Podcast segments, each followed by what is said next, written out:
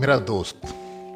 मेरा भी एक दोस्त है, जिसका और कोई दोस्त नहीं। उसे खुद पर हिमालय जितना गर्व है, अपनी कद काठी पर, अपनी आवाज़ पर, अपनी विद्वत्ता पर, वो सावन के मोर सरीखा हरदम अपने गर्व में फूला फूला इतराता फिरता है।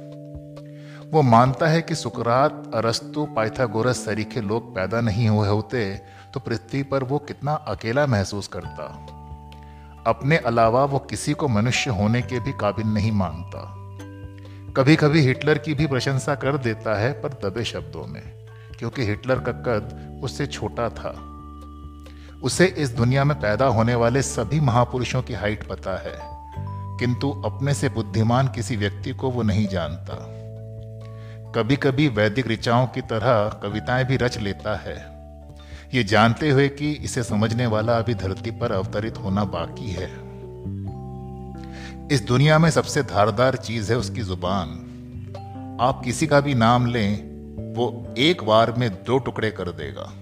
न्यूटन, आइंस्टाइन ही नहीं, बुद्ध, जीसस, गांधी की भी तमाम आलोचनाएँ उसकी ज़ुबान की नोक पर, विश्व का समस्त ज्ञान उसकी उंगलियों की पोरों पर।